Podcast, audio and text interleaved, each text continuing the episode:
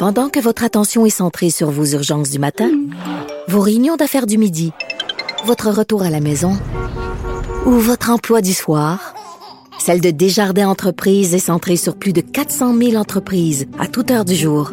Grâce à notre connaissance des secteurs d'activité et à notre accompagnement spécialisé, nous aidons les entrepreneurs à relever chaque défi pour qu'ils puissent rester centrés sur ce qui compte, le développement de leur entreprise.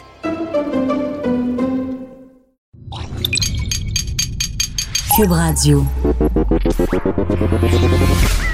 Elles n'ont pas la langue dans leur poche. Elles disent ce qu'elles pensent sans détour. Une heure de remise en question et de réflexion. Geneviève Peterson. Vanessa Destinée. Les effrontés. Et oui, Geneviève et Vanessa, pour vous servir toute la semaine. Vanessa, je suis une madame de Saint-Lambert. Ah mon Dieu. Je, je veux le dire tout de suite en partant. Est-ce que c'est pour ça que tu portes un petit tailleur, un petit, une petite blouse blanche? Je me suis habillée en ma- chemisier? oui, je me suis habillée en madame de Saint-Lambert ce matin euh, Oui. pour te parler du festival Métro Métro. Mais hein? Oui, je te parle du festival Yes. Métro Métro qui a eu lieu toute la fin de semaine euh, près du stade olympique. Et moi, j'habite près du stade olympique. Il faut savoir, dans l'Est, Vanessa, tellement dans l'Est, il y a presque du décalage horaire. C'est passé le boulevard Saint-Michel. Et, ça- et là, il faut savoir pour les gens qui habitent pas en Montréal qu'il y a une limite psychologique, OK, pour les Montréalais, là, euh, où tu t'aventures comme pas vraiment. Et cette limite-là, elle est à plusieurs endroits. L'autre côté de la rue Saint-Laurent, c'est les Anglais. Et l'autre bord du boulevard Saint-Michel, c'est trop dans l'Est. C'est trop dans l'Est pour C'est les trop gens. ethnique? Non, c'est pas ethnique du tout dans l'Est. C'est plutôt blanc, québécois euh, et aussi, euh, il y a beaucoup d'assistés sociaux, Oui, malheureusement. ouais, j'avais peur de le dire, mais tu Tu voulais pas dit. dire white trash, Je cette pas expression que j'affectionne pas particulièrement? Non, mais c'est ça. Donc, euh, j'habite à côté du stade olympique et en fin de semaine avait lieu le festival Métro Métro, qui est un festival. Écoute, il y avait des gros noms. Il y avait Snoop Dogg, il y avait Cardi B. Non, non, c'était incroyable. Et c'est un festival qui avait été organisé par Olivier Primo. Et on a douté. On a douté. Tu m'as même dit, toi, je pense que ça va être le Fire Festival. que Ça Made va être un gros pétard mouillé. Là. Ah, vraiment, là? Mais genre? non, euh, ça a été un gros succès. Euh, D'ailleurs, euh, si vous êtes sur Instagram, tout le monde était là. Tout le monde était là, sauf nous. hein. On est- Évidemment. on n'est pas. euh, moi, j'étais avec mes enfants, Vanessa, mais toi, c'était quoi ta raison? Mon Instagram est privé, donc ils se sont dit que c'est c'était impossible d'aller chercher du reach avec mon Instagram. J'ai pas encore de commanditaire. Vous êtes les bienvenus, en soit dit en passant. Donc, euh, si jamais vous Vanessa voulez me sponsoriser, VIP. oui, c'est ça. Si jamais vous voulez sponsoriser mon mode de vie qui est excessif, je vous le promets, euh, je suis disponible. Ben, Je prends les appels. Mais je- euh, pour vrai, j'aurais aimé ça euh, y aller. J'avais un peu le faux mot. Je voyais tout le monde être là. Qu'est-ce que le faux mot? Ben, c'est le fear of missing out. En tu français? Dis, ben, c'est la peur de manquer quelque chose. Ah. Tu vois que tout le monde est là, toi, t'es pas là, t'es pogné, puis tu fais Ah, ça a l'air vraiment le fun, mais tout comme la plupart du temps, là, que dans tout bon festival qui se respecte, la seule affaire qui est le fun, c'est de voir les outfits sur euh, la page de Billie Jean. Oui, la page du Journal de Montréal consacrée à la mode et à la beauté, C'est n'est-ce ça, pas? fait qu'on Hey, peut voir, euh, on peut voir les street style, on peut voir euh, les, fest- les, les festivaliers, les, influ- les influencers. Tu sais que je trouvais trop- ça trop cher à 120 la journée, donc je me suis pas vraiment attardée à la, Hey, mais pour vrai, voir Snoop Dogg puis Cardi B puis tout- hey, Ben, à la programmation, je m'étais pas vraiment attardée, je te dirais, parce que j'étais sûre que ça allait être un pétard mouillé, puis que chaque Non. set, donc chaque performance avait d'artiste, allait durer 15 minutes pour vrai, parce que ça coûte cher à payer ce monde-là. On s'entend que c'est des gens, euh, surtout Cardi B, la tête d'affiche là, Ouais. à la première journée, qui a une carrière là, vraiment euh, fructueuse. Et là, je regarde mon Instagram, je me dis 120 c'est un peu cher payé. Et là, je me rends compte que Mais mon non. frère de 21 ans y est, puis je me suis dit, avec quel argent? Avec quel argent, Jeffrey, t'es allé au festival? Ben, Jeffrey n'aura clairement pas de retraite, Vanessa. clairement pas. Il devrait mettre tout cet argent-là ailleurs. Mais euh, je reviens à mon, à mon analogie. Je suis une madame de Saint-Lambert parce Ah, que là, parce que là, parce que là, il y a eu du chiolage. Il y a eu du chiolage. Les résidents de Rosemont et même euh, de Rosemont Extend, là, de, plus loin encore que Rosemont, se sont plaints se sont plaints du bruit. J'ai même fait un statut Facebook pour dire je suis une madame de Saint-Lambert, hashtag festival métro métro, hashtag j'ai 108 ans, parce que c'était très fort. On entendait vraiment, vraiment, vraiment beaucoup le festival. Euh, Puis moi, je suis quand même, euh, écoute, à, je dirais 10, 12 rues, j'imagine même pas les, les maisons autour. Et j'ai envie de dire, c'est juste, c'est juste, c'est juste deux jours. Il n'y a rien là. Euh, les résidents de Saint-Lambert en durent pas mal plus que ça, euh, parce que tout l'été à l'île Sainte-Hélène, évidemment, il y a des événements. Mais quand même, euh, j'ai lu des trucs sur Facebook, les fenêtres de des immeubles qui vibraient. Des gens qui disaient impossible de dormir dans Schlaga et dans Rosemont Ouais, mais- ce soir. C'est drôle parce que autant sur Instagram, je voyais des jeunes gens qui s'éclataient, qui se pétaient la face au festival, autant sur Facebook, c'était des vieux chialeux. Et c'est là que tu vois Ben vraiment oui. la fracture générationnelle. Ben ouais, oui. c'est ça, des réseaux sociaux. Parce que sur Facebook, c'était tous les gens de 40 ans, tous mes amis qui sont parents, en fait, Ben, qui se plaignaient du bruit. C'est ça que j'allais dire. T'as as mis le mot, t'as mis le, le doigt sur le bobo, là. Les parents, Tes amis parents. Oui. une plaie. Non, Une plaie mais sociale. pas une plaie sociale, mais une plaie, le bruit quand tes parents, parce que quand tes parents, le nerf de la guerre, c'est faire dodo, c'est dormir. Et surtout quand tes parents de jeunes enfants, là, c'est ton seul break de la journée. Et surtout quand tu sais que c'est un week-end long puis qu'ils sont déjà excités parce qu'il y a Ah. une journée d'école de moins, ça les rend fous comme de la mort. Ben oui, je m'en là, rappelle. Moi, je sais parce que j'étais insupportable oui, aussi. là, t'étais au parc, t'étais à crèmerie, le son brûlé, là, t'as hâte d'écoucher, t'as hâte de prendre ton verre de vin. Et là, ils dorment pas parce qu'il y a du bruit. Et surtout, quand t'as un bébé, tu peux pas y expliquer. Tu peux pas y expliquer que là, c'est un festival puis que là, il y a du bruit. Il fera, il fera juste pas dormir. Donc, euh, je, je, je comprends euh, tous les gens qui ont été indisposés par les bruits de métro métro. Mais en même temps j'ai envie de vous dire euh, c'est un mal pour un bien. Prenez votre mal en patience. C'est juste deux jours. C'est le fun. Ça amène de la vitalité dans l'est de la ville. Ça amène aussi de la vitalité économique. Écoute c'était super le le fun. stade. oui c'était le, Le- fun de voir converger. Moi là dans ma rue là c'était une fête. Il y avait plein de gens qui convergeaient vers le stade mais Tu n'as jamais vu autant de monde au stade olympique dans les dix dernières du années. beau monde, Sérieusement. puis du- beau monde. non mais du monde le fun là qui sont qui sont pas dans des vibes poches de, de show de Pas des métal. gens qui ont l'air de revenir du Walmart au boulevard Langelier. genre du monde tripant qui font qui font pas qui brisent pas les pattes bandes ils volent pas des fleurs ils font pas du grabeux ils sont juste contents de converger vers leur spectacle moi je trouvais ça quand même vraiment le fun que ça C'est la jeunesse. C'est la jeunesse. Puis c'est une des rares journées c'est deux ensoleillées. jours calmez-vous C'est ça, c'est des rares, une belle fin de semaine, la première, je te dirais, qu'on a eu, qui avait un peu de bon sens, même Ah, s'il y a ben là. plu. Puis, mais il a fait chaud, il a fait chaud, puis c'est- c'était comme, euh, c'était comme la ville là, qui redevenait en vie. Tu sais, c'est- c'est comme la saison des festivals a été lancée. Puis pour en- moi, j'étais comme, la terrasse, c'est assumé. Sais-tu quoi, j'osais pas, là, mais là, à partir de là, on a le droit on a le droit maintenant. on a le il y a plus de retour en arrière. bas, chapeau bas à Olivier Primo qu'on C'est aime qu'on aime sous-estimer Absolument. on aime Tu ça la on aime ça penser que c'est un petit gosse de riche qui a tout cru dans le bec puis qui est pas capable de rien faire mais non Kenini hein il On est gossé par le succès. Hein. Puis je me rends compte, euh, l'affaire de nez pour un petit pain, j'ai toujours pensé que c'est une affaire très, très générationnelle, mais je non. constate que même chez moi, même chez les milléniaux, en général, on aime ça haïr Olivier Primo parce qu'il y a du succès. Ça nous gosse, ça Non, nous il dérange. succès, puis il est baveux. C'est ça. C'est ba- il est baveux, mais il a le droit. Moi aussi, honnêtement, là, si j'avais réussi le tour de force qu'il a fait, c'est-à-dire attirer 20 000 personnes par jour dans un festival qui en est à sa première année, où les billets sont quand même chers, mais avec les têtes d'affiche de qualité qu'il a soumis, moi aussi, je m'en vanterais énormément sur les... Je serais insupportable. Je me demande comment il fait pour avoir tous ces contacts-là. Moi, c'est ça que je me demande. C'est sûr qu'il il les paie très cher, ces têtes d'affiche. Là, ça, euh, si vous avez euh, lu son livre, sa biographie, vous, il, a dé- il a déboursé des sommes astronomiques. Tu sais, il fait un Mais peu il prend beaucoup sur lui. Il prend des risques, c'est ça. il prend des risques, puis c'est surtout qu'il est travailleur aussi. C'est pas lui qui est dans la loge là avec les influenceurs en train de faire le party. Ben, lui, il est sur mais le il fait terrain. autre chose. Ben oui, il donne l'impression d'un gars de party parce qu'il faut bien vendre son produit, puis il faut bien vendre le mode de vie. Il faut qu'il se mette en scène. Si on est d'accord Mais là-dessus. t'as vu, maintenant, il y a Mais plein dans de les produits dérivés. Il y a. BG Everyday, là, c'est plus seulement euh, Ouais, la... il y a des, il des casquettes, puis il y a plein de cochonneries là aussi. Oui, il y a même un breuvage, un infect. Ah, faut le dire, c'est infect. OK. Pas pire que la gomme que tu m'as donnée avant le début de l'émission. que Ah je suis en train oui, de... euh, mais on va voir. Honnêtement, je pense que je vais la coller. Oui, je vais la coller sur le micro. Je suis tannée. Parce qu'il faut que vous sachiez euh, que j'ai une petite passion pour les gommes dégueulasses. C'est-à-dire que j'aime bien me promener à l'épicerie, regarder l'étal de gomme et prendre la pire affaire puis goûter. Et ma préférée à date, c'est l'espèce de trident aux pêches. Ça goûte le camp de vacances. C'est épouvantable. Ça goûte le punch aux fruits. On se parle de Ludivine Redding parce que j'ai encore envie qu'on se parle du festival Métro Métro. Vanessa, Ludivine qui est allée d'un petit mot impulsif. C'est qui donc le Divine Redding, Ben, là? Rappelle-nous. Ludivine- ben là, qui connaît pas Ludivine Redding? C'est la, la- l'actrice qui, qui écoute la tête d'affiche de la célèbre émission Fugueuse là, euh, qui a passé à TVA. Donc, c'est cette histoire d'une petite fille de banlieue sans histoire qui tombe en amour avec Damien, euh, l'affreux, l'affreux rappeur euh, qui était aussi dans Dead Obeez. Tu sais, faut pas trop mélanger la fiction Oui, la réalité, mais dans ce cas-là, c'est difficile de pas le faire. Yes McCann, Geneviève, Oui, de ça. son nom d'artiste. Oui, Yes McCann qui incarne dans Fugueuse un proxénète, donc qui va vraiment pimper. Le personnage de Ludivine euh, Redding, un personnage qui a beaucoup fait jaser, une série qui a rencontré beaucoup de succès. Ça nous a vraiment frappé. C'est assez bien fait. Et là, c'est drôle. Ben, c'est drôle puis c'est pas drôle là, parce que Ludivine Redding, euh, ben, écoute, elle est montée sur scène pendant le festival Métro Métro avec le rappeur Enima, OK? Et ce rappeur-là a été au centre d'une controverse. En fait, il a été accusé de proxénétisme en Ontario et de possession d'armes prohibées à Montréal. Fait Pour ceux qui le connaissent pas pas, un enfant de cœur. Non, non. Enima, là, c'est vraiment la figure québécoise du gangster rap. Là, quand tu penses vraiment à ce rap qu'on voit aux États-Unis qui est très violent, qui incarne la culture de la rue. Non, euh, c'est lui, c'est à lui qu'on pense. c'est ça, C'est pas Yes McCann, qui fait du rap Non, non, elle est gentil, montée sur scène. Longueuil, euh, non, c'est ça. Elle est montée sur scène avec lui. Et là, écoute, les gens n'étaient pas contents, évidemment, parce qu'ils ont fait directement le lien avec son personnage de figure. C'était un peu embarrassant. Que- donc, euh, il y a eu des photos, il y a des vidéos qui ont été publiées sur euh, le compte Instagram d'Enima qui ont été retirées depuis. hein. donc, on suppose que c'est l'entour- l'entourage de Ludivine Redding qui a demandé au rappeur de retirer euh, ses publications. Mais écoute, les gens étaient vraiment pas contents. Et Ludivine, elle, ne le- elle dit qu'elle ne le savait pas. Elle était catastrophée. Elle dit qu'elle n'a pas dormi de la nuit.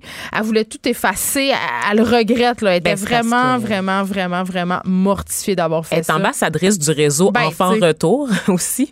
Donc, c'est sûr que malheureusement, en raison de ses fonctions, on sait là, qu'en plus, son, son personnage, tu l'as dit, une jeune fille de bonne famille dans la série qui tombe entre les mains d'un proxénète. C'est vraiment le copier-coller de ce que faisait Enima. Mettons c'était une mise en abîme assez douteuse. C'est euh. De très mauvais goût, mais c'est pas sa faute. Une erreur, ça arrive. Est-ce que Donc, fans vont lui pardonner? Moi, je pense que oui. Je pense que oui. Je pense que bon, c'est un petit tollé. On avait besoin d'une petite controverse estivale. là. Fait Ben, que- Chaque festival a sa controverse. Exactement. Puis là, c'était celle-ci. Et je le répète, Ludivine qui s'est excusée, qui, qui, qui le regrette. Eh, Je pense qu'elle était vraiment mal à l'aise. Là, parce que, écoute, ça, les gens l'ont vraiment mal pris. Ils l'ont vraiment pas pris. La Mais- prochaine fois, accepte juste les invitations des vedettes internationales Ludivine comme ça. Même si c'est un 50 Cent qui est aussi trash qu'un Enima, ça le pardonne parce que c'est une vedette internationale. tu sais. Je sais pas si on y pardonnerait, mais c'est Ben fou, c'est fou quand même notre propension au Québec à ne pas faire la distinction entre la fiction et la réalité. C'est comme si Ludivine, ça lui était vraiment arrivé. Tu sais, je comprends qu'elle est porte-parole maintenant de des organismes, mais quand même, on a beaucoup de difficultés à la, à la dissocier de son personnage dans Figure. Je sais pas comment, tu sais, là, elle a eu d'autres rôles dans d'autres séries, mais ça va être difficile d'upstager ce personnage-là quand même parce qu'écoute, là, ça a fait jaser cette, cette série-là. Ben oui. Gens- Tout le monde l'a écouté. Ben, en fait, même pendant qu'un temps, elle disait qu'elle recevait pas gros euh, contrats télévision. Elle avait fait un, il y avait un article, une entrevue avec elle dans le journal elle de était Montréal. victime du syndrome de Séraphin, tu penses? Ben, en fait, c'est ça, attachée pour toujours à un rôle, tu sais, puis elle va jamais s'en débarrasser. Fait que veut, veut pas, ça fait en sorte que tu penserais que avec la carrière, tu sais, la, la montée fulgurante qu'elle a connue, tout le monde se garocherait pour l'avoir, n'est-ce pas, tu sais? Mais finalement, non, parce que le, le personnage est tellement fort, puis il est tellement incarné par elle que le public est pas capable. est Mais là, c'est tourne du côté des. États-Unis. Elle- Oh, elle- Elle, elle a des international. ambitions. Oui, oui, oui. On, on me, on me soufflait ça à l'oreille. Euh, Métro, métro, c'était, on l'a dit tantôt, euh, le festival des influenceurs. Là. On en a vu défiler un char puis une barge. Et là, j'avais envie de rire un petit peu parce que, bon, on aime bien se moquer gentiment des influenceurs ici aux infrontés. Même si on les aime beaucoup. Ben moi, oui. Moi, Ah, je- ok. j'ai pas de mépris pour ces gens-là. Euh, je trouve euh, qu'ils travaillent fort souvent puis qu'on est, on est vite sur la gâchette pour les, les rabaisser puis les, les réduire à leurs conditions de panneaux publicitaires alors que c'est beaucoup plus compliqué que ça et que ça nous en dit plus long qu'on pense sur notre époque et sur nous-mêmes aussi. Ouais, il y a quelques excès qu'on leur pardonne moins. Never forget. Euh, P.O. Baudouin? P.O. Baudouin et son, son taxi puis ses cartes cadeaux de 250 dollars qui passaient pas. Ben oui, mais c'est ça. Hein? Mais quand, quand tu t'exposes comme ça dans ta vie euh, dans ta vie privée sur les médias sociaux, nul n'est à l'abri d'une dérape, comme Ben, on dit. Là. Effectivement, mais il y a des caca nerveux dont on peut se passer. mais une Baudouin, il n'est pas, reconnu pour son jugement. Mais là, scandale, Vanessa, scandale, parce que, évidemment, euh, Instagram, terre d'accueil des influenceurs, euh, fait face à un genre, on, on est encore dans le scandale, on aime ça. Il y a des informations qui ont leaké, OK? Lundi, là, euh, Instagram essayait de comprendre comment les noms, numéros de téléphone et coordonnées personnelles là, euh, de plus de 49 millions d'usagers influenceurs. Mais là, c'est ça. Là, c'est là qu'on rit un peu. Là. 49 millions d'influenceurs dans le monde. C'est trop pour les Tu sais, 7 milliards de Moi, personnes moi, que je veux juste savoir comment on a trop. pu se rendre à 49 millions d'usagers influenceurs, puis à partir de combien t'es un... C'est un peu ridicule. Ah ben moi, j'ai 100 personnes qui me suivent sur Instagram. Je suis dans les 49 millions de T'es euh, un, un micro-influenceur. Absolument. Mais euh, ceci dit, quand même, euh, leur- leurs coordonnées à ces gens-là, OK, appelons-le des gens, appelons-les des gens, se sont retrouvés sur une base de données non sécurisée. Puis là, quand je te dis non sécurisée, là, ça veut dire qu'il n'y avait pas de mot de passe, pas de cryptage, c'est quand même assez grave. Là. Puis je trouve que, tu sais, on a vu ça passer dans les médias, dans des petites dépêches, c'est vite, vite, vite, là, puis c'est pas, euh, on n'a pas fait plus de, de que ça avec ça, mais c'est quand même un autre pierre sur l'édifice de nos informations personnelles ne sont pas protégées. Euh, à tout moment, ça peut leaker, ça peut partir dans tous les sens. Et là, euh, ces informations-là personnelles qui ont été en fait, on a remonté jusqu'à la firme de marketing euh, qui s'appelle Box. C'est, c'est en Bombay, OK? Et eux, ils paient des abonnés pour parler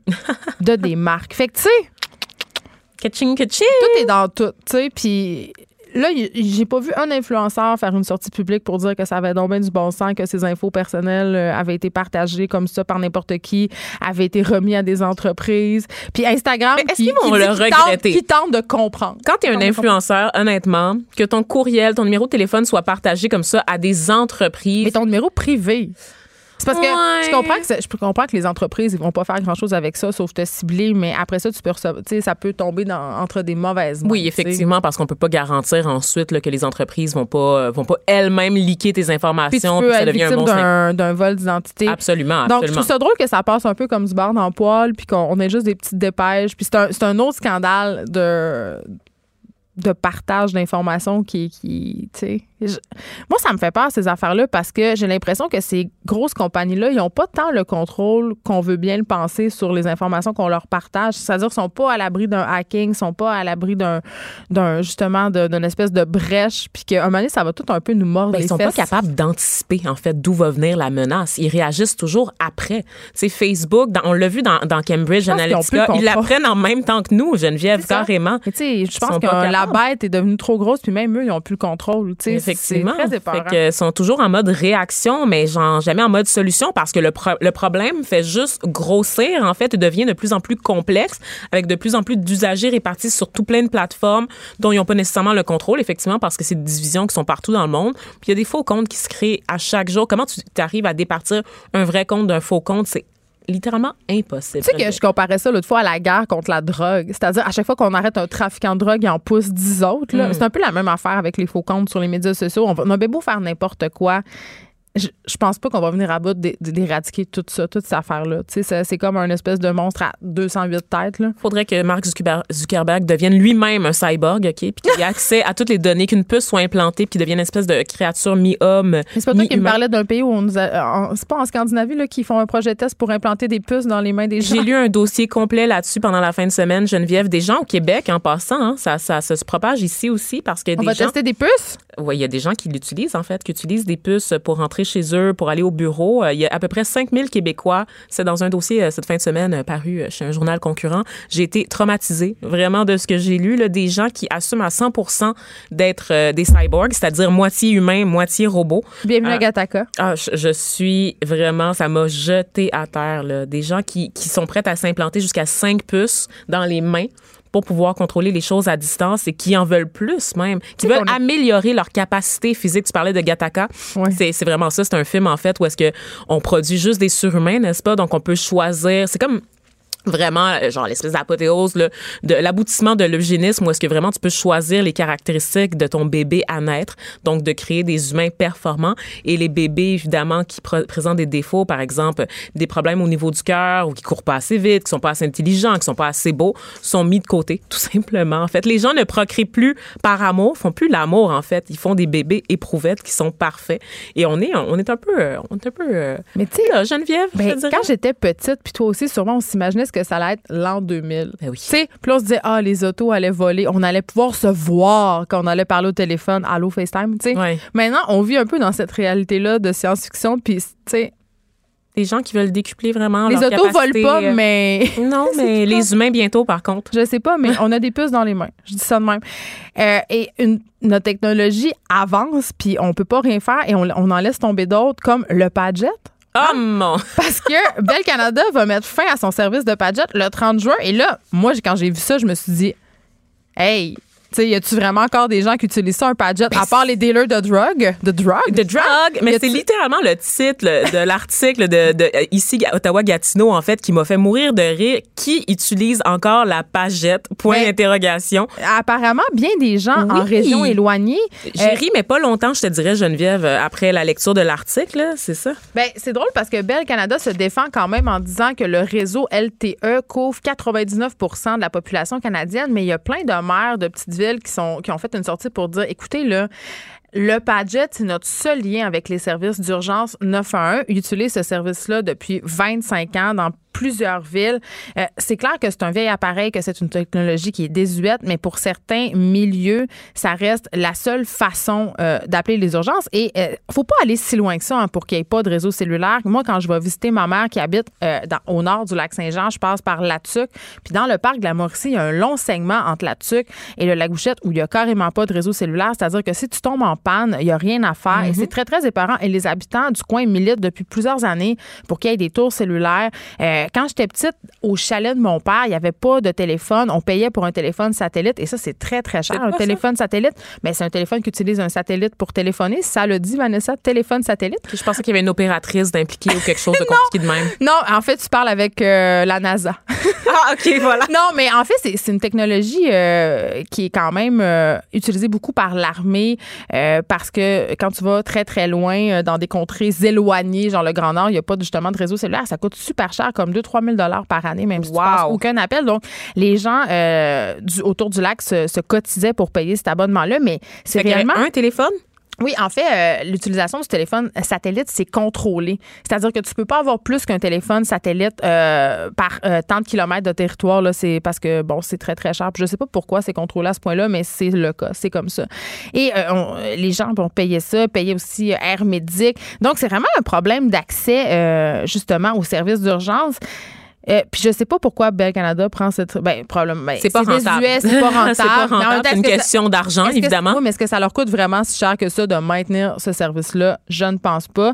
Là, reste à savoir qu'est-ce que ces munipa- municipalités-là vont faire. C'est la fin Euh, d'une époque, hein, avec la disparition aussi de des cabines téléphoniques graduellement ou des hey, J'en ai vu une en fin de semaine. J'ai vu une cabine téléphonique, tout le monde, euh, dans un centre d'achat. Ça coûtait 5 dollars pour, Non, mais payer, pour je faire sais pas. un appel. Mais mon fils s'est garoché dessus pour téléphoner, puis j'avais l'impression d'être devant un artefact de musée. puis ça fait pas si longtemps que ça, là, Ben les cabines téléphoniques, mais c'est comme un objet tellement désuet. On en voit quelques fois dans les métros de Montréal. Sinon, en région, j'ose même pas imaginer s'il doit en avoir beaucoup. C'est drôle, il y a notre collègue Nicolas De Rosa avec euh, Ariane Labrèche avait fait un Il reportage. n'y a pas de jet?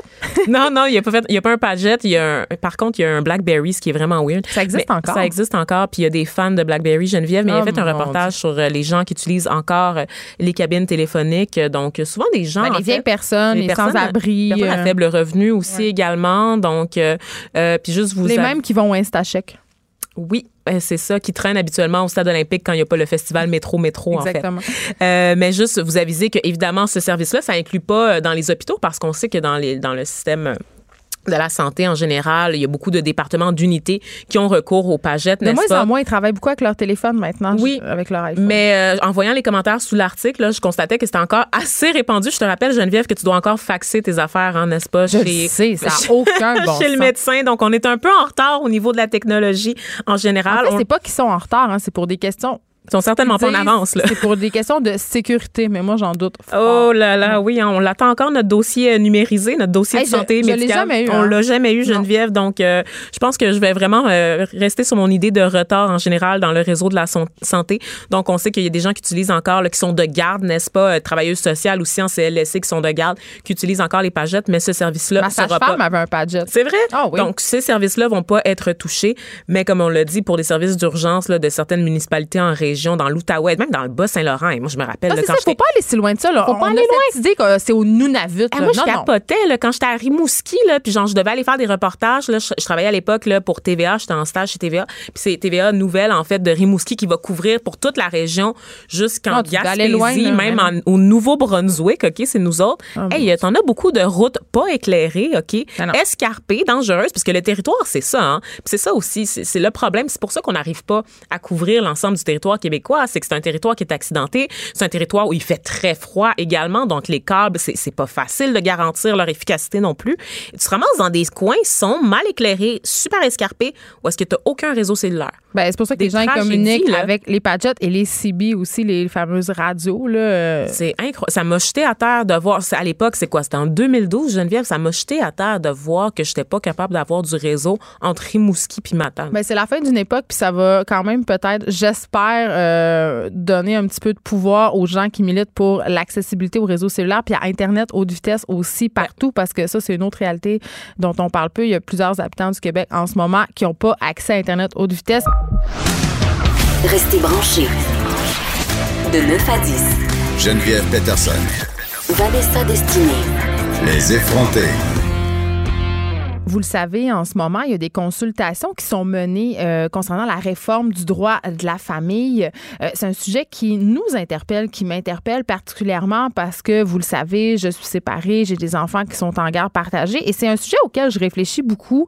Euh, j'ai accompagné aussi des hommes dans des organismes pour des pères qui ont été privés de leurs enfants, soit à cause de l'aliénation parentale ou soit parce qu'ils étaient tout simplement plus capables de s'en occuper pour différentes raisons. Donc, je suis vraiment pas une fille qui est pro euh, pro la garde, va absolument à la mère, euh, puis qui pense que les gars ce sont que des pourvoyeurs de pension alimentaire. Là. On n'est pas du tout là. Euh, même que souvent, ça me fait un petit peu rager de constater, euh, puis c'est ça dont je vais vous parler ce matin, que les pères semblent penser, et je dois dire que je partage cette impression-là, Vanessa, que le système favorise les mères. OK? Et euh, je suis vraiment heureuse ce matin euh, de lire dans le Journal de Montréal que la ministre de la Justice, Sonia Lebel, va fouiller cette perception-là. Parce qu'il faut le dire, ce n'est qu'une perception pour le moment. On n'a pas vraiment de chiffres pour le prouver. Mais il y a vraiment cette impression euh, que le système est biaisé, que la garde de l'enfant est souvent d'entrée de jeu donnée aux femmes parce qu'on les considère encore comme le parent A et on considère malheureusement le papa comme le parent B, comme le payeur, le parent payeur. Et Tu disais que ça te touchait, Geneviève, moi particulièrement, parce Ben, que j'ai été élevée oui. par un père monoparental. J'ai vu le système s'acharner à vouloir confier ma garde quand j'étais jeune à ma mère. qui était inapte à s'occuper de qui toi. étaient vraiment euh, mes adaptés sociales qui ne pouvaient pas, pour des raisons de santé, prendre soin de moi. Mais on lui a laissé tout, on lui a laissé beaucoup de chance, je dois dire, au niveau des gardes de partager, des droits de visite. Et je me demande, je me suis toujours posé la question, Geneviève, si ça avait été mon père dans cette situation-là, est-ce qu'on lui aurait laissé autant de chance de Ben, prouver j'ai un parent l'impression, adéquat? j'ai l'impression, Vanessa, que la réponse, c'est non. Moi aussi. C'est non. Et je me rappelle à l'école comment on sursautait le fait de savoir que genre c'était mon père qui s'occupait de moi. Mais, mais On avait tout le temps peur. Il y avait tout le temps des professeurs qui faisaient des allusions. euh, mais là, euh, ton père, là, ça va, là, il touche pas à des endroits. C'est toujours, c'est très, très, très lourd, en fait. On ne fait pas confiance aux hommes avec des enfants. Euh, euh, veut, veut pas, en, en raison bon, de toutes les histoires sordides qu'on entend, mais c'est pas une raison pour condamner un genre en entier. Mais écoute. Tu sais, ça ça n'a aucun bon sens. Et mon père a vécu l'autre situation, c'est-à-dire que j'ai eu des demi-frères, il y a eu une conjointe par la suite après ma mère, et ils se sont séparés, donc après une vie euh, quand même assez longue ensemble, parce que cette femme-là est rentrée dans ma vie à moi quand j'en avais 4, quand j'avais 4 ans. Ils se sont séparés quand j'en avais à peu près 19. Donc un bon bout de temps quand même. Se sont séparés et cette femme-là faisait le double du salaire de mon père parce qu'elle était comptable, elle avait un titre, alors que mon père, je le dis souvent à l'émission, a travaillé dans une, dans une, dans une usine toute sa vie, n'est-ce pas? Donc vraiment euh, le, le parcours typique du- de l'immigrant qui a pas beaucoup d'argent et euh, qui essaie de subvenir à ses besoins. Et cette femme-là, qui faisait le double de son salaire, a réussi à se faire verser une pension alimentaire assez substantielle. Ben, c'est là où je m'en allais. Poussant mon père dans une pauvreté encore Ben, plus, euh, vraiment aux limites là, de la pauvreté, sur le seuil de la pauvreté, Geneviève. Et là, malheureusement, Vanessa, je pense pas que ça soit une situation isolée. Parce que ce que les pères soulèvent en ce moment, c'est justement cette rigidité des barèmes de calcul de pension alimentaire. Il y a des cas qui sont absolument aberrants. Le tien en est un, tu viens de nous le raconter. Il y a des pères qui doivent payer des pensions alimentaires faramineuses très, très élevées, OK? Même s'ils ont plus de 50% de la garde de leurs enfants. Et là, un, truc que les gens ne savent pas, OK? Puis moi, j'étais la première à ne pas le savoir, c'est que quand tu te sépares, euh, que tu sois marié ou non, même si tu as les enfants 50-50, s'il y a un écart de revenus entre toi et ta conjointe, peu importe le montant que ta conjointe fait par année, là, elle peut faire 300 000, là, tu dois pallier à cet écart-là. Absolument. Et il n'y a pas il n'y a, pas rien à faire contre ça. et, et c'est ce cadre rigide-là qui est remis en question moi, j'ai hâte au moment où on va pouvoir s'asseoir devant soit un médiateur, soit devant un juge et qui vont regarder les cas de façon particulière. C'est-à-dire, voici la situation. Est-ce que madame ou monsieur, mais là, madame, dans ce cas-ci, parce qu'on parle évidemment des pères, a vraiment besoin de cet argent-là? Euh, tu sais, parce que, tu le dis, il y a des pères qui se retrouvent en situation de précarité financière, euh, des pères qui gagnent bien leur vie parce qu'ils doivent donner des pensions qui n'ont absolument pas de bon sens à des ex-conjoints qui n'en ont pas besoin. Et là, attention, je sais qu'il y a des femmes qui ont besoin de cet oh, argent-là. parce qu'on sait que la loi à la base a été faite pour protéger les femmes parce vulnérables. Parce qu'il y avait de l'abus. Il y avait de l'abus. À l'époque, on le sait, les femmes sont défavorisées. Puis pour toutes sortes de raisons, elles le sont encore aujourd'hui. On le sait que les femmes mettent leur carrière sur pause souvent pour élever leurs enfants. Il y a un écart salarial qui se creuse. Il y a aussi l'enrichissement volontaire, Vanessa. Exactement. Où est-ce que tu tasses, tu permets à ton, à ton mari de, briller. de briller, de, faire, de se lancer en affaires, de monter dans les paliers de son entreprise, alors que la femme va prendre sur elle, elle n'est pas rémunérée, évidemment pour toute la charge mentale, tout le fait d'élever les enfants. Mais en fait, c'est qu'elle participe à l'entreprise d'une façon détournée et ça, c'est normal que et ces même dans la vie de tous les jours, en général, elle est moins payée parce qu'on le sait, il y a un écart salarial qui est réel, véritable et calculé. Et ça, c'est correct. Ça, c'est correct. Plein de domaines encore. C'est correct que ces femmes-là obtiennent rémunération, dédommagement, entre guillemets, si séparation il y a. Par contre, euh, il y a des femmes qui bénéficient largement des largesses de leur mari, de leur ex-conjoint. Euh, parce que l'État a un peu les mains liées. Et je vois ça d'un très bon oeil qu'on soit actuellement en train euh, de revoir un peu tout ça, que la ministre euh, se montre ouverte et qu'on se dise, hey, peut-être qu'il y a du cas par cas. Peut-être qu'il y a certaines situations où il y a des gens qui font du cash sur le dos de leurs ex-conjoints, qui prennent de l'argent qui leur est donné, qui n'en ont pas besoin, qui placent ça, qui partent en voyage, qui se payent carrément un train de vie au détriment d'une autre personne qui, elle, doit se priver. Et c'est drôle comment on mène la guerre aux gens qui sont sur euh, le bien-être social, les assistés sociaux, comment on essaie de traquer les gens qui traficotent le système, n'est-ce pas, pour se payer un mode de vie dont ils n'ont pas besoin, tu le disais. Mais on fait pas la même chose pour la pension alimentaire. Et Dieu sait qu'il y a des dérives, je ben oui, des dérives certaines. C'est comme, c'est des fois, tu te ramasses à payer en tant que père pour les enfants d'un autre. Ben mais attends, bien pire que ça. Bien pire que Kevin Federline l'autre fois ben avec Britney Spears là, puis elle s'est ramassée à, faisait, à faire vivre les enfants de monsieur. Ben mais ça se passe aussi au Québec, là, dans la vie de tous les jours. Tu sais quoi, Vanessa? Tu sais quoi? Si, mettons, euh, moi, je suis une. Ben, pas si, mettons, là, moi, je suis une femme, je suis séparée. Euh, là, de façon fictive, là. admettons que mon ex me paye une grosse pension alimentaire. Ce n'est pas le cas, là, mais mettons que c'est ça, OK? Je déménage avec un autre gars. Un autre gars plein de cash. Mm-hmm. Ça sera pas tenu en compte dans le calcul de la pension alimentaire même s'il paye la moitié de mon loyer, même s'il contribue euh, à la facture d'épicerie, au compte, on n'en tient pas compte. Donc, c'est un peu. Puis tout ça, ça part de l'idée que le papa, c'est le parent B, puis de cette idée de mâle pourvoyeur qui est très toxique. Même encore, et je vais conclure là-dessus avant qu'on s'en aille sur ta chronique, Vanessa, mais même encore aujourd'hui, là, quand mes enfants sont chez leur père puis ils sont malades à l'école, même si l'école a la calendrier de notre garde, mais c'est moi qui appelle. c'est moi qui appelle. Et je leur ai répété à plusieurs reprises que euh, mon ex habite à côté de l'école, que moi, le matin, je suis à la radio. Donc, c'est lui qu'il faut appeler, même quand les enfants sont avec moi. Non. À chaque fois, on m'appelle moi parce que dans le fichier de la commission scolaire, je suis identifiée comme le parent A. Hmm. Et ça, ça serait le fun que ça change parce que, on le sait, là, maintenant, les pères s'impliquent autant que les mères. Puis, c'est pas vrai qu'un enfant, ça a plus besoin de sa mère que de son père. Personne va me dire ça.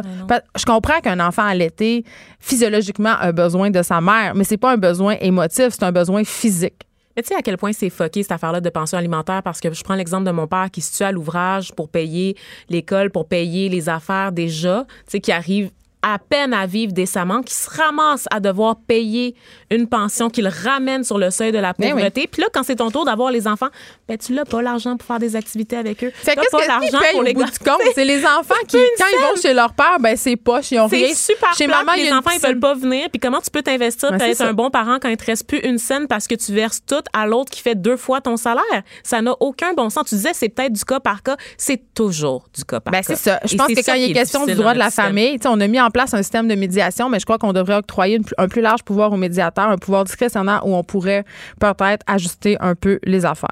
Absolument. Ça, c'était euh, ma petite montée de lait. C'est un sujet qui me, qui me Hey, fait moi sortir aussi, de mes gonds. On s'en va ailleurs. Tu nous amènes ailleurs, Vanessa. Tu me parles d'un truc. Écoute, mon ex, le père de ma fille, était, était tellement victime de cette affaire-là, là, l'espèce de blues de la fin de la fin de semaine.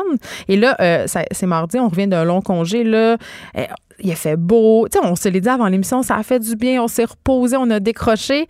Et là, hier soir, oh, je suis certaine qu'on était les deux assis sur notre divan en train de watcher Netflix. Puis on se disait, hey, déjà, demain, on recommence. Hein? Tu sais, On recommence plus. Il y a une espèce de petit blues du, du- ben là, du dimanche soir, mais là, hier, c'était lundi. Là. Ouais, ouais, c'est ça. Écoute, euh, si tu redoutes les, les débuts de semaine comme tu redoutes Un une peu. visite chez le dentiste, t'es pas folle, Geneviève. Tu sais, on a, on a l'habitude de dire, docteur, suis-je normal si je débute ma semaine à reculons? Tu sais, dès le lever du soleil, le dimanche. C'est pas que ça nous tente pas de venir travailler. non, là. non, non, on aime ce qu'on fait. de- On vous aime aussi, les auditeurs. On aime tout le monde en régie. Oui, tout puis on va a tout le temps de, de, de, vous retrouver. Ben oui, puis de bitcher, là. Être payé pour bitcher, c'est la meilleure affaire. Mais non, mais pour vrai, par contre, moi, je suis- je suis dans cette école-là. Vraiment, là, dès le lever du soleil, le dimanche, je commence à stresser. Je dresse la liste des choses plates que j'ai à faire parce qu'évidemment, mon dimanche est fait de brasser de lavage, de ménage, de commission, de conversations plates, Geneviève, avec mon père, justement, pour savoir comment je vais. Oh, vous hein. vous parlez le dimanche et Oh. cette- vous avez cette C'est habitude-là. comme une corvée. Oh my ça fait God. partie des corvées dans la journée. Oh. OK, Puis ça, c'est sans oublier, évidemment, les heures de préparation de lunch. Et là, je dis lunch, mais moi, c'est souvent mes soupers qui suivent la visite à l'épicerie. Euh, même quand je me suis pété la face le vendredi soir et le samedi soir, quand j'ai que j'ai eu du fun, que j'ai vu du monde, que je me suis reposée, le début de semaine, moi, ça m'angoisse, OK, ça me déprime, OK? Je vais aller jusque-là, oui, oui. Moi, je suis pas si pire que toi, par exemple. Ah, ben, OK. Ah ouais, parce que moi, Ben, là, moi, c'est parce que j'ai hâte que les enfants retournent à l'école. ah, c'est pour ça. Non, pour vrai, je pense que ça joue. T'as un anane. Je pense que ça joue. euh, c'est le retour un peu de la paix dans la maison, Ouais, une espèce de ça. calme, tu sais. De mon côté, euh, c'est vraiment passer mon dimanche ou mon lundi, dans ce cas-ci, à regretter que la fin de semaine prenne fin, en fait, puis à penser à la semaine qui arrive sans réellement profiter de la journée, de ce qu'elle a à m'offrir. Et tu disais, c'est un, un sentiment qui est un peu familier, en fait, le blues du dimanche soir. C'est un état d'esprit qu'on connaît aussi sous le nom de syndrome du dimanche ou de phobie du lundi matin ou du chaos, en fait, du lundi. Ça me fait très rire, en fait, cette expression. Il y a environ une personne sur deux, Geneviève, qui vivent ce Mais syndrome-là. ça m'étonne pas. Ça m'étonne pas quand on pense à. mais il y a beaucoup de personnes qui aiment pas leur job aussi, Vanessa, qui Ouais. vont au travail punché. Je pense que ça, ça joue là, dans Ah, cette oui, espèce oui. de blues du dimanche-là. là. Ah, certainement, puis on sait que c'est à différents degrés. Là. Ça peut aller vraiment d'une petite déprime du type mélancolie, ce que je ressens, jusqu'à un épuisement euh, prématuré. Moi, je l'avais quand je travaillais en agence. Ah ouais. De l'angoisse. Ah oui, mais oui, c'est ça, une angoisse Ah réelle face à ce qui t'attend. Ah oui, une angoisse incroyable, une tristesse, de la misère à dormir, tu sais, un malaise généralisé, mais parce que je capotais. J'étais pas penses- heureuse. Tu penses à la semaine qui, qui semble insurmontable. Et là, je salue Laurent, mon copain. En fait, je lui dédie l'entièreté Ouais, il de s'appelle plus chronique. conjoint maintenant. Il a un nom. Il a gars un que je fréquente, c'est compliqué. Non, mais Laurent, mon copain, je, je te dédie cette chronique bisous bisous. Et donc, euh, c'est c'est vraiment comme des semaines insurmontables comme ça. Ben oui, hein, c'est du sérieux. C'est une, une belle preuve d'engagement. Hein? Je, je, je vais juste rien dire. Sans commentaire. OK, Vas-y, les gens dans continue. Va- enchaîne, comme, on enchaîne, enchaîne, on enchaîne. OK. Et donc, les gens passent au travers généralement de cette semaine-là en s'accrochant à la promesse à la, à la promesse de la fin de semaine qui s'en vient. C'est un peu triste comme vie, comme je existence. compare ça un peu aux gens qui attendent désespérément leurs deux semaines de vacances à Cancun. Là.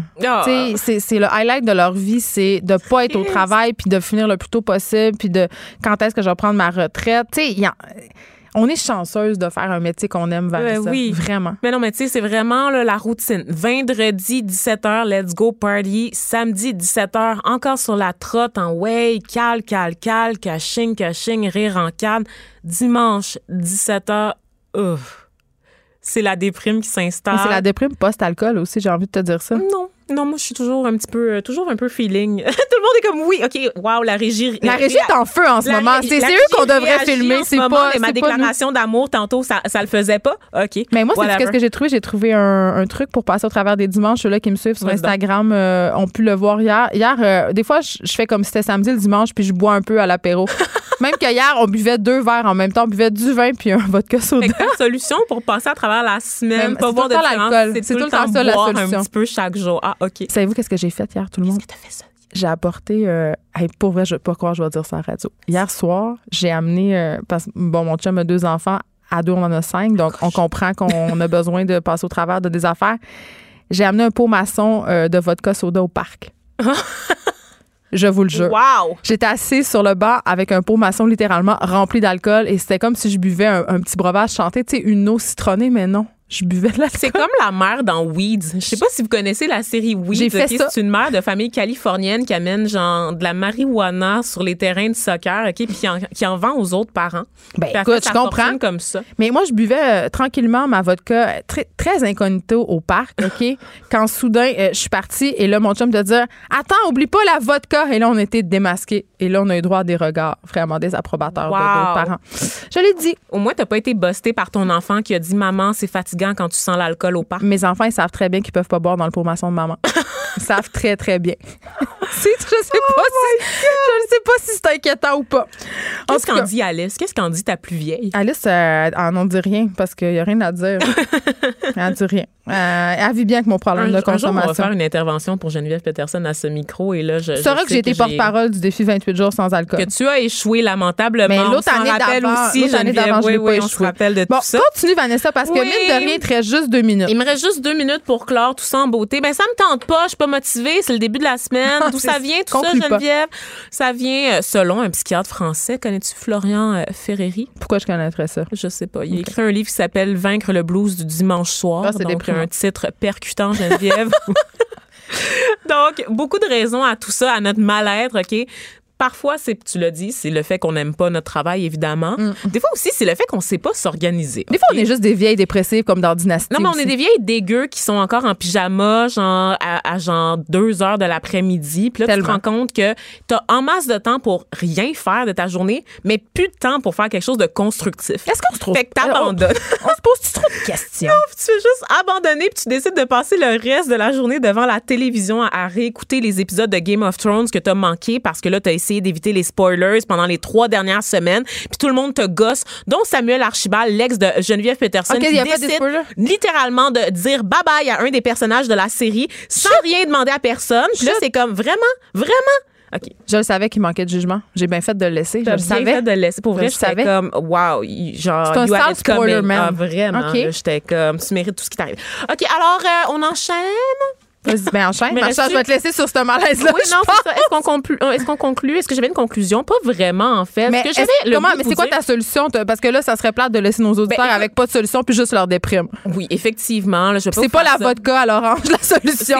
C'est pas, pas l'alcool la solution, malheureusement. C'est, comme un band-aid. Ça, ça aide sur le coup, Ouais. mais il faut quand même du polysporin en dessous. Ce que je te dirais, Geneviève, d'abord, il faut pas voir ce que je viens de vous décrire comme un appel à être super productif la fin de semaine. OK? C'est pas ça qu'on dit.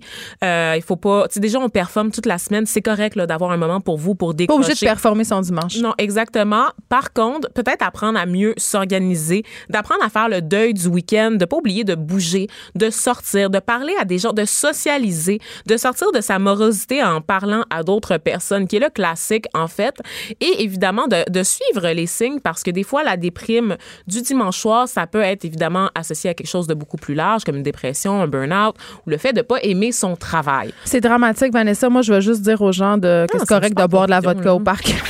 Pas d'histoire de sacoche puis de rouge à lèvres. Du front, des idées, du crâne. Les effronter.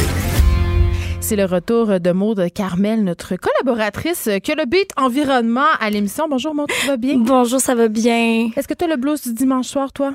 Euh, si j'ai le blues du dimanche soir, ben en tant que travailleur autonome, euh, j'ai le- C'est toujours, le- c'est toujours le dimanche. c'est toujours le dimanche ou le ou, Ou le ou lundi. vrai, Exactement. Mais c'est une bonne chose. Écoute, j'avais envie qu'on se parle ensemble du Festival de Cannes parce que c'est bien beau tout là, on voit passer ça sur les médias sociaux, le tapis rouge, le glamour, le fla-fla, euh, le bling-bling. Mais euh, ça a un coût environnemental assez élevé, cette affaire-là. Et oui, on commence la journée avec le côté sombre du festival de Cannes qui a lieu bon jusqu'au 25 mai. Mais ce qui se passe, c'est que l'association pour la défense de l'environnement de la nature, le ADEN, considère l'événement hors norme. Et ça pour plusieurs raisons. C'est bien beau là, un festival comme le festival de Cannes, mais c'est ce qu'il y a de plus polluant. Premièrement, euh, pendant cette période, ben la population de Cannes va tripler, donc plus d'avions à l'étranger bookés. Par exemple, l'aéroport de Cannes l'an passé a enregistré 700 mouvements de plus, donc atterrissage, décollage, au mois de mai qu'au mois d'avril. Il y a aussi les, les jets privés. Ils font comme plein de tours au-dessus de Cannes, puis il y a même beaucoup d'habitants de Cannes qui vont retrouver du kérosène dans dans leur jardin. Kérosène Attends, attends, attends. Euh, le kérosène, c'est le gaz d'avion, là. Mais Oui. il y a beaucoup de, pour vrai, il y a beaucoup de gens qui viennent en jet privé à Cannes, là. Ben oui, ben les vedettes. Tu penses qu'ils viennent euh, avec Air Transat? Euh, Mais j'espère, j'espérais, je sais pas. Non, en jet privé. Et voilà, euh, il y a aussi les yachts. Hein. Les yachts, oui, c'est là pour show-off, par exemple, sur la croisette dans, dans la mer. là, Tu sais que j'ai déjà travaillé Cannes. sur un yacht pendant le festival de Cannes. J'ai servi des breuvages. C'est-tu vrai? Est-ce Ouais. que J'ai participé à la euh, destruction de la planète. Bien sûr, euh, les moteurs euh, sont toujours en marche parce qu'il faut maintenir la climatisation et tout. Exactement, l'électricité. Donc voilà, donc euh, Geneviève l'a vécu. Euh, il faut que J'ai contribué à la destruction. te contribuer. Il va falloir que tu sortes de l'émission. Des crédits carbone. Oui. Vite. On non, c'est super polluant un yacht là. Tu, tu l'as vu plus que moi, mais en effet, show off ça a un coût.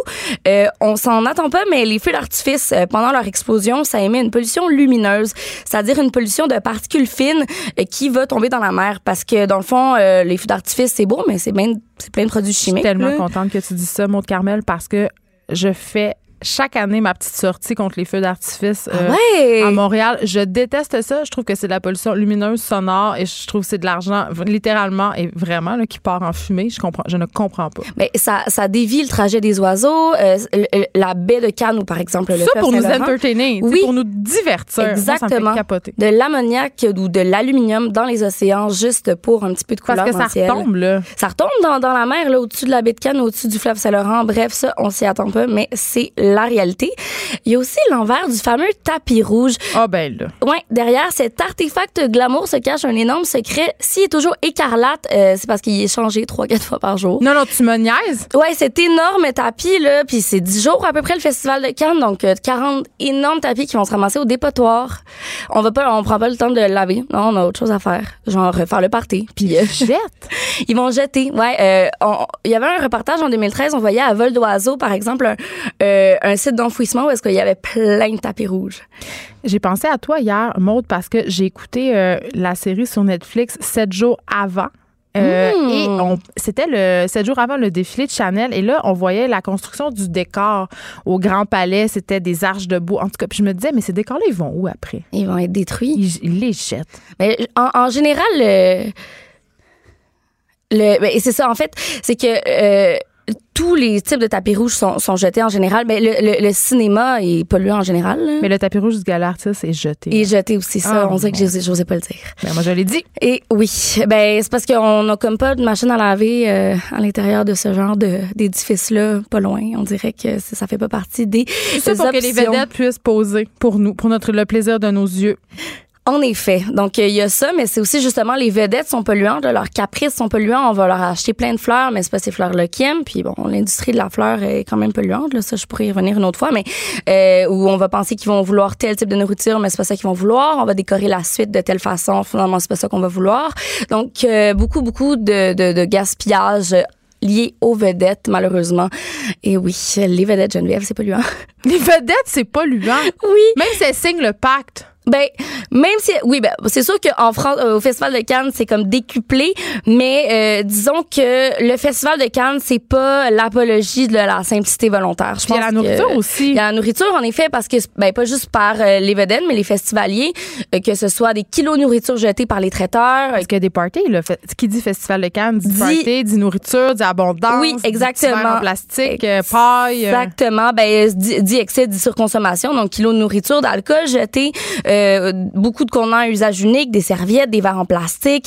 Donc, aussi, il y a, aussi- euh, il y a beaucoup de, de prospectus, par exemple, avant d'entrer dans un film. Des flyers. Des flyers, exactement, euh, qui vont être donnés aux festivaliers et qui vont se ramasser dans la mer par la suite, euh, parce que à chaque film, ben, Parce qu'on s'en débarrasse. on s'en débarrasse. Donc, il y a vraiment un travail à faire à ce niveau-là, euh, que ce soit utiliser l'électronique au lieu des flyers, que ce soit. euh, Mais moi, je me différent. dis, je me dis, Maude, euh, face à la montée justement de nos préoccupations environnementales, est-ce que les gens qui organisent ces festivals-là, puis même les- il y a beaucoup de vedettes qui sont impliquées dans, dans l'écologie, dans la cause Ouais. l'écologie, euh, j'imagine qu'à un moment donné, ils, on- ils vont avoir des choix à faire, puis que ces festivals-là vont devoir prendre des mesures comme par exemple justement abolir les pailles, euh, s'arranger peut-être pour servir les breuvages dans des contenants en verre. Tu sais, est-ce que il y a- tu sens qu'il y a une volonté Il va en que ça change? Ben, il va falloir qu'une personne se lève parce que. Euh, Qui boycottent? Ben, boycott parce que là, les, au aucune vedette, même celles qui sont impliquées, ne boycottent pas. Donc, il va falloir qu'une vedette fasse, hey, moi, je viens pas en jet privé, je vais venir euh, en train si je suis en Europe ou je vais venir, euh, je veux dire, en avion normal, par Est-ce exemple. que c'est possible? Parce que pour certaines vedettes, c'est juste impossible de se déplacer avec les gens. En effet, ou Les loue un gros avion pour tout le monde. Bref, il va falloir Oui, développer des solutions. Un parce avion que- du show business. L'avion du show business, euh, parce que je pense que la surconsommation s'est rendue bien en 2010, puis que maintenant, pour être glamour, faut être, euh, faut être simple. Parce que peut-être, je sais pas si le festival euh, pourrait être zéro déchet. Peut-être dans un avenir prochain, je pense pas en 2020, mais je pense que peut-être petit peu par petit peu. Mais parce que c'est ça, hein, le, le zéro déchet, c'est bien dans la mode euh, parce que c'est accessible. Mais pour Ben, des a- événements, attends, hein. attends, accessible. Je sais pas si je suis d'accord que ça avec toi. C'est pas accessible tant que ça, le zéro déchet. En tout cas, pas pour moi. Ben, c'est plus acceptable, par exemple, pour une famille que de laisser tomber sa voiture.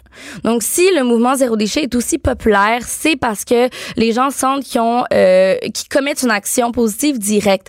Parce que tu sens dès que, par exemple, t'encourages un commerce euh, zéro déchet qui vend en vrac, ben, t'envoies un message direct au gouvernement ou aux grandes entreprises comme quoi le suremballage, c'est fini. Ben, c'est tellement populaire qu'il y a des grandes bannières comme IGA qui nous permettent désormais d'apporter nos contenants. Donc, Exactement. euh, ils emboîtent le pas. Donc, s'ils font ça, c'est parce qu'il y a une demande, c'est parce que c'est populaire. Mais moi, Exactement. malheureusement, je trouve encore ça compliqué. C'est compliqué, mais parce qu'on se donne, on- dans notre tête, zéro déchet, c'est vraiment être zéro déchet. Je pense que le nom zéro déchet soit est à changer parce que être zéro déchet, là, c'est pas avoir zéro zéro déchet. Là. Non, bien, euh, Attends, c'est ça. Parce que là, il y a une Québécoise qui s'appelle Mélissa de La Fontaine Oui. qui a écrit un livre, OK, qui est paru au début du mois. Ça s'appelle Tendre vers Oui. le zéro déchet. Et le mot tendre est très important ici. ben, le but, c'est pas d'avoir un, un pot maçon à la fin de l'année qui va représenter tous nos déchets. Le but, c'est de réduire nos, nos déchets à la source. Ça, à moi, la moi, source. j'ai l'impression, c'est ça, parce que moi, je- quand j'entends zéro déchet, ben justement, je pense à ce fameux pot-là, là. Puis je me sens mal, puis là, je me dis, comment je vais faire? Tu sais, je me fais un peu penser à ma belle-mère qui avait acheté des boîtes pour euh, les mettre à récupération pour bien paraître aux yeux des voisins, là. Mais- tu sais, je me dis, tu sais, j'ai comme, je me dis, qu'est-ce qu'il faut que je fasse pour, euh, pour gagner? Sais, faut-tu gagner quelque chose? Non, ben, il il faut être indulgent envers soi-même. S'il y a une chose que toutes les personnes qui pratiquent le zéro déchet ont en commun, c'est une poubelle. On ne devient pas zéro déchet du jour au lendemain. C'est impossible d'avoir zéro zéro déchet. C'est juste que le, le, mot zéro déchet, ben, le, le terme zéro déchet est attrayant.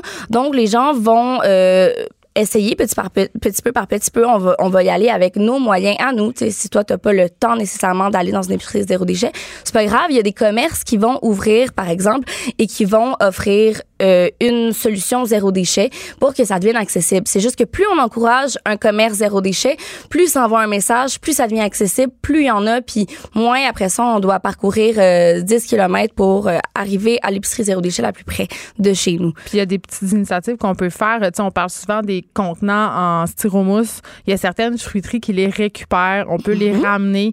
Euh, mais quand même, j'ai envie de te dire, euh, Maud Carmel, que c'est l'apanage des gens privilégiés que de pouvoir se prévaloir du zéro déchet.